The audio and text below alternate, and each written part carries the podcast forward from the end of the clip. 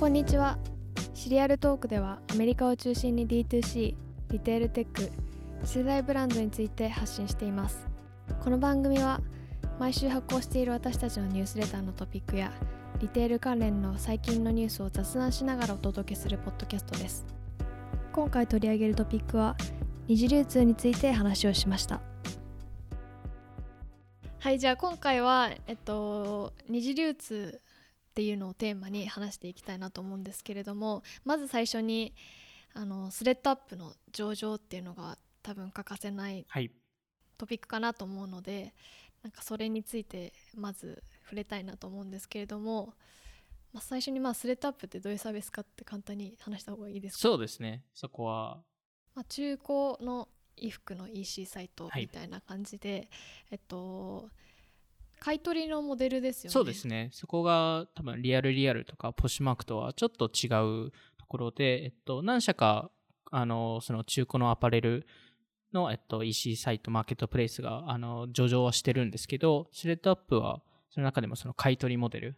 として、えっと、有名な会社ですね。あの、なんで、まあ、上場して、株価も初日30%ぐらい上がって、まあ、あの、1.3ビリオンぐらいの、はいえっと、時価総額で上がったんですけど、あの、去年の売り上げが200億弱、えーで、まあ、120万人がアクティブに、あの、買い、まあ、あの、物を買ってる、はい。えーっていう状況になっているので、まあ、ストーリーとしてもすごい面白い会社でして、あの、もともと創業者がハーバードビジネススクールで、えっと、この会社、あの、立ち上げるんですけど、ハーバードビジネススクールっていいろんな、その卒業生のクラス、まあ、年度を見見ると、すごい面白いんですよね。なんか、毎年、テック企業が生まれてるので、大体見ると。なんで、彼が卒業した2009年は、えっと、クラウドフレアの創業者が、えっと、2人ともその年に、えっと、卒業してまして、あと、レント・ザ・ランウェイの創業者2人も、えっと、そこを、その同じ、同じ、同じ年に卒業していまして、あの、ちなみに2011年とかもすごい有名なんですけど、そこがクパング、グラブ、ゴジェック、オスカー・ヘルス、スティッチフィックス。すご。いね。すごい。グ、ローバルだね。グローバルですよね。なんか、すごい年の、あの、ハーバードビジネススクールだなって思いましたけど。まあでも、本当にと、最初は、あの、やっぱりエアビーとかジップカーに、えっと、いしあの、を見て、で、アパレル業界で何か、そういうマーケットプレイス型のものをやりたかったっていうのがきっかけでスタートして、実は最初はメンズのアパレルで、えっと、スタートしまして、そこは完全 EC だったんですけど、その二次流通マーケットプレイスを、に、後々ピボットして、で、最初はどちらかというと子供服を、えっと、メインターゲットとして、えっと、出してたんですけど、あの、まあ、子供服もその大量に購入するじゃないですか。大体、あの、奥さんいると。ただ、子供の成長が早すぎて、何回も着ないので、なので、それで二次流通のチャンスがあるんじゃないかっていうところで始めてたんですけど、あのでそこからその今スレッドアップだと有名なその買い取りモデルのそのあのスレッドアップのバッバッグがあるんですけどそれをえっと送ってで、えっとまあ、いわゆるクローゼットの整理ですよね。を、えっと、行ってくださいっていうあの、まあ、テーマっていうか、まあ、そういうあの方向性が、えっと、その時から生まれてでその影響でその買い取りモデルに、えっと、変えたっていうのがきっかけですね。なんでもう2012年ぐらいだと売り上げが2億ぐらいでして、まあ、9割弱のユーザーがオーガニックか口コミから来てたので、まあ、本当に、あのまあ、最近はもう少し広告とかいろいろ出してますけど、あの初期は本当にあのオーガニックで伸びた会社でで女性ア女性服を、えっと、追加したおかげでかなり急成長したっていうのをうんうん。言われてまして、まあ、今もそこのフォーカスとかしてたりあとはそのやっぱりそのアメリカの文化と、えにたまたまそういう流れが来たっていうか、あの、ラッパーのマクロモアが、えっと、スリフトショップっていう、あ流行の、りましたね。はい、ミュージックビデオ、あの、まあ、あの、曲を出したんですけど、それがすごい人気になって、それで、その二次流通っていう、えどういうものなんですか？えちょっと歌うの難しい。歌うのはちょっと、歌が歌がその歌二次流通。はい、あの、スリフトショップっていう名前自体もそれじゃないですか。34年前ぐらい。そう、えっと、何年前ですかね。すごい日本でも結構流行っあ、日本でも流行っ流行ったたんですね。気がします。えー。後で聞いてみます。はいはいそうなんですよ。なんで、そういう、まあ、いわゆる文化的にも流行ったり、あの、まあ、あの、こんまりさんも、やっぱり影響がかなりありまして、まあ、そういうところで、えっと、その文化的に受け入れられたっていうところと、やっぱりその、あの、若者層が、やっぱりそのサステイナブルとか、サステイナビリティとか、そういうところに、あの、関心を持ち始めたっていうのも、まあ、ここにつながったのかなとは思いますね。で、まあ、事業としましては2つ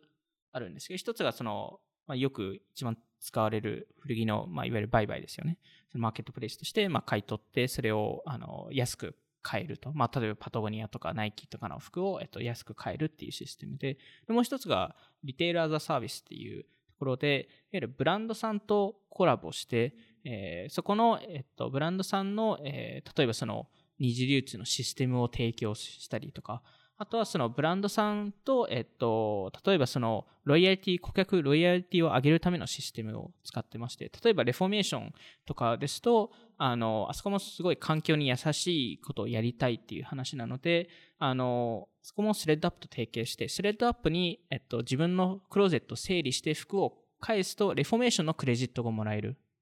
あーなるほど、はい、そういう仕組みも提供してたりするんですね。へえそのユーザーからしたらリフォーメーション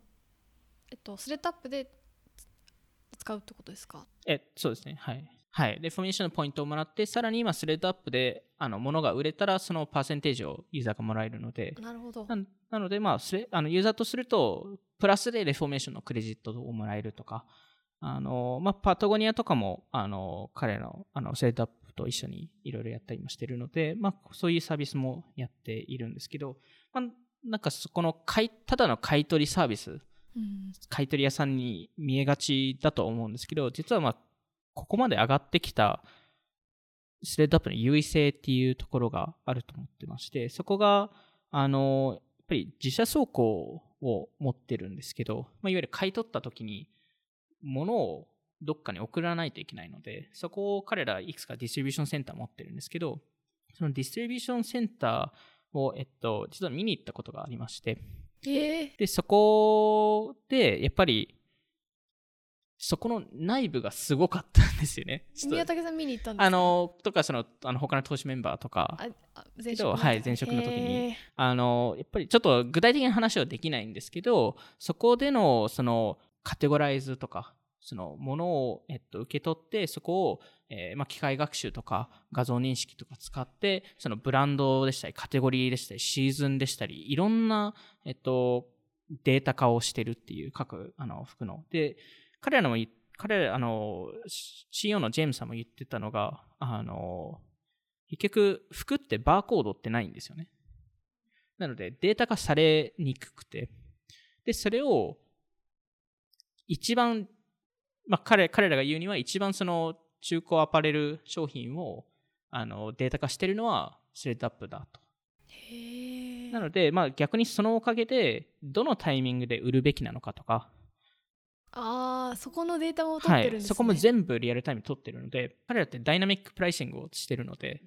ああシーズンによってね。はい、あの、パタゴニアのジャケットが値段が上がったり下がったりしてるので、何で変動してるんですそか。これも過去のデータをベースに、どの、どのタイミングで売売ると一番儲かるかっていうのも彼らがわかるので、まあ、そういうのをちゃんと全部見ていて、まあ、どれくらいの、逆にそれのおかげで、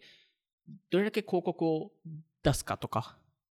で、ユーザー獲得して買わせるかっていうのも全部機械的にわかるので、今後はやっぱり多分 D2C ブランドとかも結構入り始めてるなと思ってまして、あの、提携ってことでですか？いや、えっと、単純にその買い取りああなるほど。で、まあ、スレッドアップで、あの、場合によっては90%オフで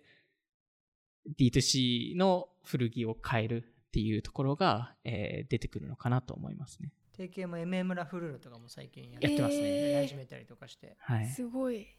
なんかもうブランド側が自分たちでそのオペレーション組むの大変だからああそういうリセールの事業リセール的取り組みやるときは大体スレッドアップかブランドオリジナルっぽくやれるトローブっていうサービス使うか、この二択になってる感じありますよね。そうですね。やっぱりサステナビリティうん、ところでやりたいっていうところが多いんですか？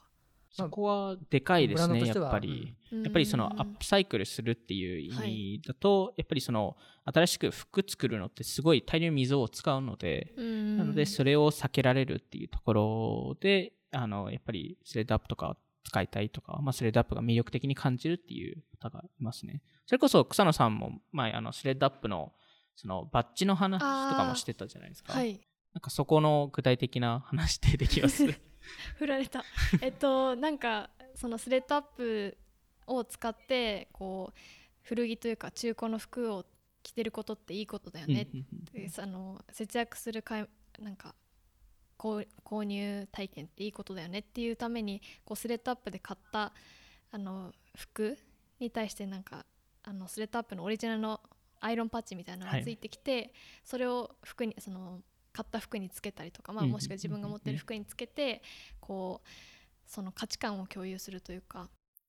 中古の服もいいよねっていう、うんサステナブルだよねっていうその意思表明というかそれができるっていうブランディングは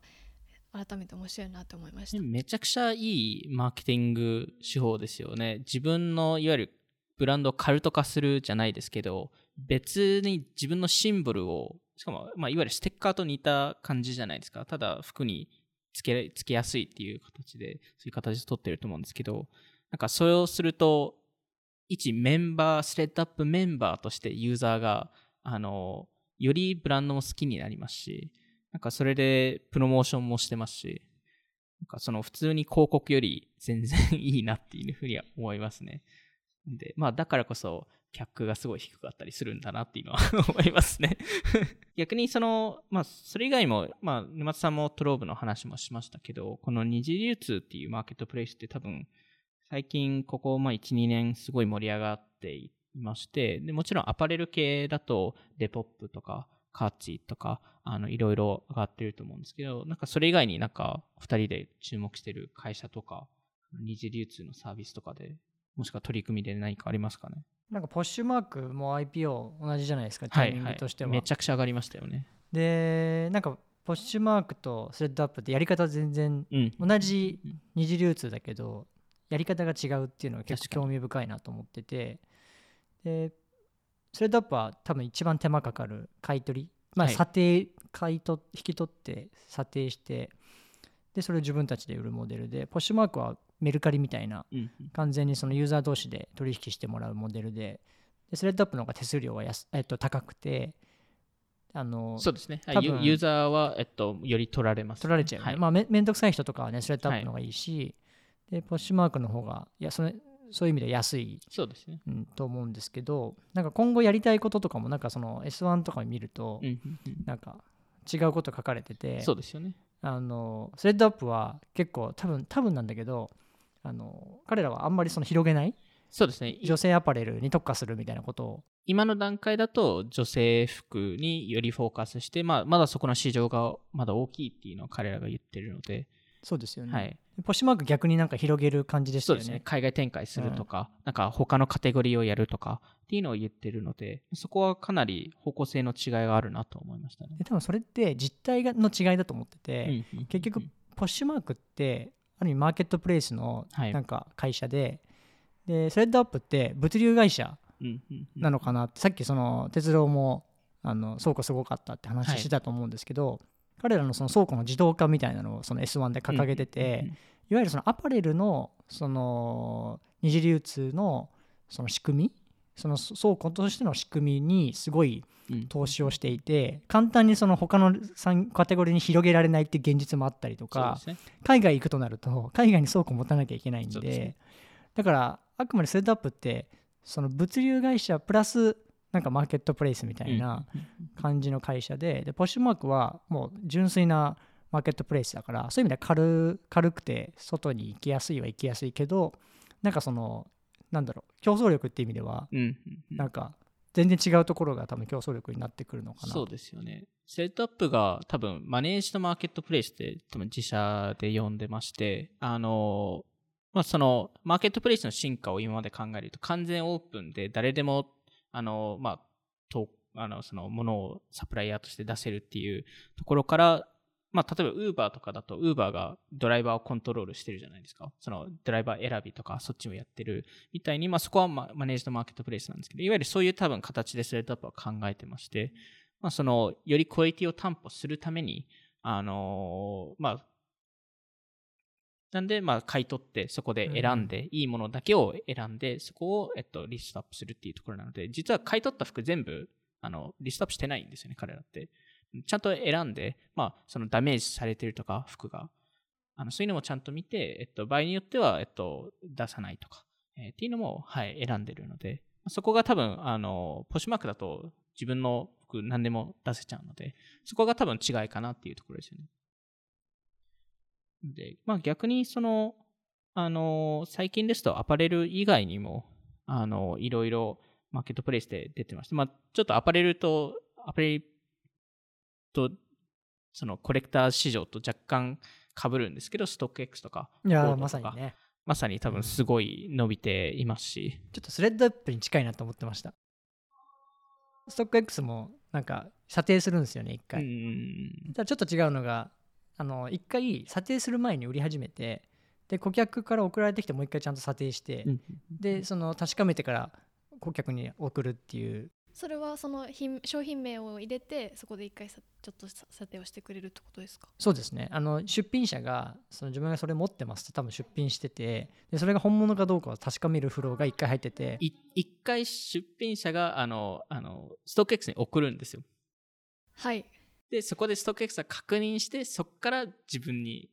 行くっていうところなので間に入ってくれるっていうところですねそこでまあ、うん、いわゆる元々ストック X が始まったきっかけって、その、あの、eBay で買って、あの、偽物が届いたっていうのがきっかけだったので、だから彼らはそういうところを徹底したいっていうところですね。判定してくれるっていう。はい。まさに。最近、ストック X で実はまた買ったんですけど、はいはい。やっぱ3週間ぐらいかかるんですよね。長いですよね。はい。それ日本のやつでですか？えっと、いや、多分、その売ってた人はアメリカの人かな？普通にあの、その彼らのあのアメリカのその施設で会社オフィスか倉庫で多分確認してそこからもう一回送られてくるっていう感じで。関税かかりません？関税かかりました。かかりますよね。はい。僕も買ったことあるんですけど。結構かかります。はい。えっ、ー、とかかるんですよね。あの今もう日本日本版のアプリでそれ。あありますね。はい。あ日本版のアプリか。英語にしてるからちょっとどっちになってるか分かんないんだけど、えー、でも日本の日本語のサイトでもきっと海外のも買えあ買えます。あのストック X の場合は、えっと、海外のものも買えるのでそこがストック X のあのジャパンの優位性でもあって海外のマーケットにもアクセスできるっていうところですよね。Go とはまだ日本展開してないんですけど多分中国展開したいみたいな話はずっとしてて多分日本も行きたいっていう話はずっとしてましたね、うん、でまああのやっぱりその Z 世代からするとデポップが特に多分人気で、で、男性だとストック X、やっぱりスニーカーをの売買したいっていうところで、え増えてるかなと思うのと、あとはやっぱりアパレル以外に、そのコレクターズアイテム、コレクタブル市場っていうのがすごい伸びてまして、あの、まあ、それこそストック X もこの部分一部やってるんですけど、あの、まあ、ポケモンカードとか、あの、スポーツカードとか、あの、カーズとかベアブリックとか、えー、そういう系のものが、えっと、すごい、えー、人気になってまして、あの、最近、アンドリーセンも出資した What Not も、えっと、このコレクターズ市場特化のマーケットプレイスも、えっと、出たりするので、あの、あと最近 eBay が、あの、ここにフォーカスしたいっていうところで、なんか、そなんかそういう取り組みをしたりとかもしてるっていうのを聞きますね。eBay もなんかストック X みたいなことやってましたよね。そのあそうです。やってましたよね。やっぱでも今はもう人気なんですか？eBay って海外で。eBay はいまだに使われますね。やっぱりあのといまだにそのやっぱ eBay だとジェネラリストのサイトなのでいろんなものが載っているっていうところで、まあ、そこのスニーカー版がストック X たりあの特化されたものが、まあ、どんどんいわゆるアンバンドル化されているんですけど、まあ、そこが、あの、それをやりながらやっぱり eBay が圧倒的に数は多いので、なんでそっちにも、そっちを見るっていうところにはなってますね。eBay 結構使ってます。あ、使ってるんですね。え何買うんですか？あの例えばニューバランスのそんなにメジャーじゃないスニーカーとかってストック X とかだとあんま扱ってないんですよ。はいはいはいはい。eBay とかの方が結構扱ってたりとか安かったりして、やっぱストック X ってそのなんか一メジャーなすごいコラボ限定スニーカーとかは絶対なんかストック X とかの方が多分人が集まってると思うんですけどなんか eBay ってそうじゃない製品とかもあ全然カバーしてるんで マイナーなスニーカーとかはうん。全然 eBay で買うことが多いですね。安いんで。日本の送料とか2 3 0円ぐらいかかるんですけどそれでも普通になんかうん。そんなに高くないですね。そうなんですよ。日本だと多分2万いくらするのが向こうだ eBay だと1万円とかで買えたりすること多いんで。まあ、なんで、まあ、あと最近だとあると、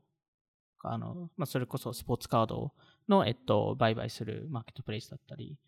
まあ、やっぱりそういう、あの、アルタネイティブアセットってよく言うんですけど、まあ、いわゆるその、スニーカーもこの一環に入ると思うんですけど、その株ではない別の投資うん。を、えっと、あの、やるっていう意味で、スニーカーを売買して、そこでお金儲けするとか、あの、スポーツカードも同じだと思うんですけど、その、あの、まあ、どんどん値段が上がるものに対して、あの、もの、ものでも、えっと、まあ、そこを売買して儲かるっていう、まあ、そういうマーケットプレイスがどんどん上がってるのかなと思いますね。ちょっとそれちゃうんですけど、はい。なんか転売ヤーのためのソフトウェアも出てましたよね。出てましたえね。ー、ななんですかそれ？スニーカーを転売してる人たちはい。が、い、ろんなマーケットプレイスに多分同時出品したりとかなんか価格の確認チェックができたりとかそういうツール？えー。管理ってすごいしづらいんですよ。それ eBay とかいろんなサイトに同時に出て。そうですね。あの、何を購入したとか、その、あの、自分のアセットのリストっていうのって意外となんか Excel でみんなやってたりするんですよ。スニーカーとかですスニーカーとかですね。あ、あの、そえっと、確か僕が知ってるところはスニーカー特化でやってますね。へえみみんな倉庫に入れてるので、ちゃんと保管し してしてるので、量が尋常じゃないんですよ やばい人は本当やばいんで。へであのナイキの、ね、役員さんの息子さんがやっててあ退退任になっちゃいましたけど。あれやりましたよね。あれ聞きました？あ、じゃあ、沼さん、だからナイキの結構上 VP のはい。方が女性の役員の方の息子さんがその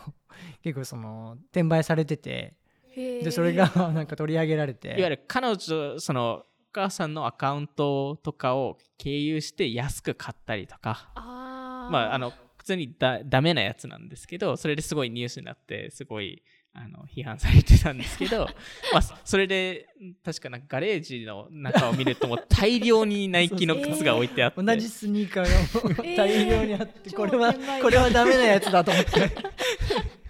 本当に限定で、なんか数千とか数万個しかないのに、それをもう100個以上あるみたいな、アメリカの話ですよね。アメリカの話。そうですそれをなんか自慢しちゃったんですよね多分、はい。息子さんが。こんだけ儲けたみたいな。それで多分。調べられて、ツイッターとかが見つけられて。はい。いやでもそういう人たちが多分いっぱいいて、うん。彼らがまあその運営というかしやすくなるためのソフトが出てきたっていうのがまたすーごいなと思って、へー。それありなんありなんですいやそれはなしですよ。あれはなしですよ。いやでもなんか転売する人向けのそういうサービスがあるって面白いあですねでも逆になんか、それこそ、えっと、誰が言ってたか覚えてないんですけど、すごい、なんか名名言ではないですけど結構スタートアップで、あの、有名な言葉っていうか、まあ、あの、一個、これとは、今、これから話してるやつと違いますけど、その、次の、やっぱり大きいものっておもちゃに最初に見えるっていうじゃないですか。最初は、そのクリス・ディクソンさんがこれを言ってたんですけど、それと同じように、あの、まあ、彼も、彼が言ってたのかな、その、週末、子供たちが何をやってるかが、次の大きなビジネスになるんですよ。で、今、アメリカの10代の子たちって何をやってるかというと、スニーカーの転売をしてるんですよね。なので、それを考えると、その上のプラットフォームって必ず必要になってくるので、だからこそそういう転売ソフトウェアとか、あの管管理ソフトウェアとかが、需要って多分めちゃくちゃあるんですよね。なんかでもちょっとそのスニーカーのなんか日本の空気しか知らないんですけど、はいはい。日本だったら今の30う代ん、そうですよね。とか、はい。30代中盤の人たちが結構スニーカーそうですね。特に男性とか集めてたイメージだったんですけどでまた新しい世代もまたスニーカーコレクターというか。日本だとどうなんですかね、そこは。日本だとあんまり聞かないですけど、やっぱり日本ですと、やっぱりその、あの、原宿とかでスプリームとかで買ってた層が、あの、本当に、あの、まあ、30代半ばの方々が、えっと、まあ、スニーカーを買ってるっていう印象なんですけど、アメリカだと本当に10代の子たちが、それこそあの、あの、トックサナさんの前職の同僚、アメリカの上司がいたと思うんですけど、はい彼彼の息子さんもスニーカーをバンバン買ってたのであのやっぱりそういう人たちが買うんだなっていうところですね。でも確かにあの原宿にモノ株日本のストックみたいなサービスやってる方がいるんですけど、モノ株の実店舗見に行ったことがあってうん。でも結構若い方もいればあそうなんですね。その30代ぐらいへの方もいー。て結構あの人気なんだなと思います、スニーカー前ニューヨークに行った時に2019年の11月かな、ストック X のはい。お店があって、その買い取りやってくれるお店があって、そこは若い子が多くて、で俺が写真撮ろうとしたらその10代のティーンネイジャーのあの男の子がはい。結構そのヒヒップホップ系の入っちゃってそのあのいやごめんごめんみたいな感じで俺通るあの今ここで泊まるから撮っていいよみたいな。あありがとうって。すごいでかい 若い子だったんですけど。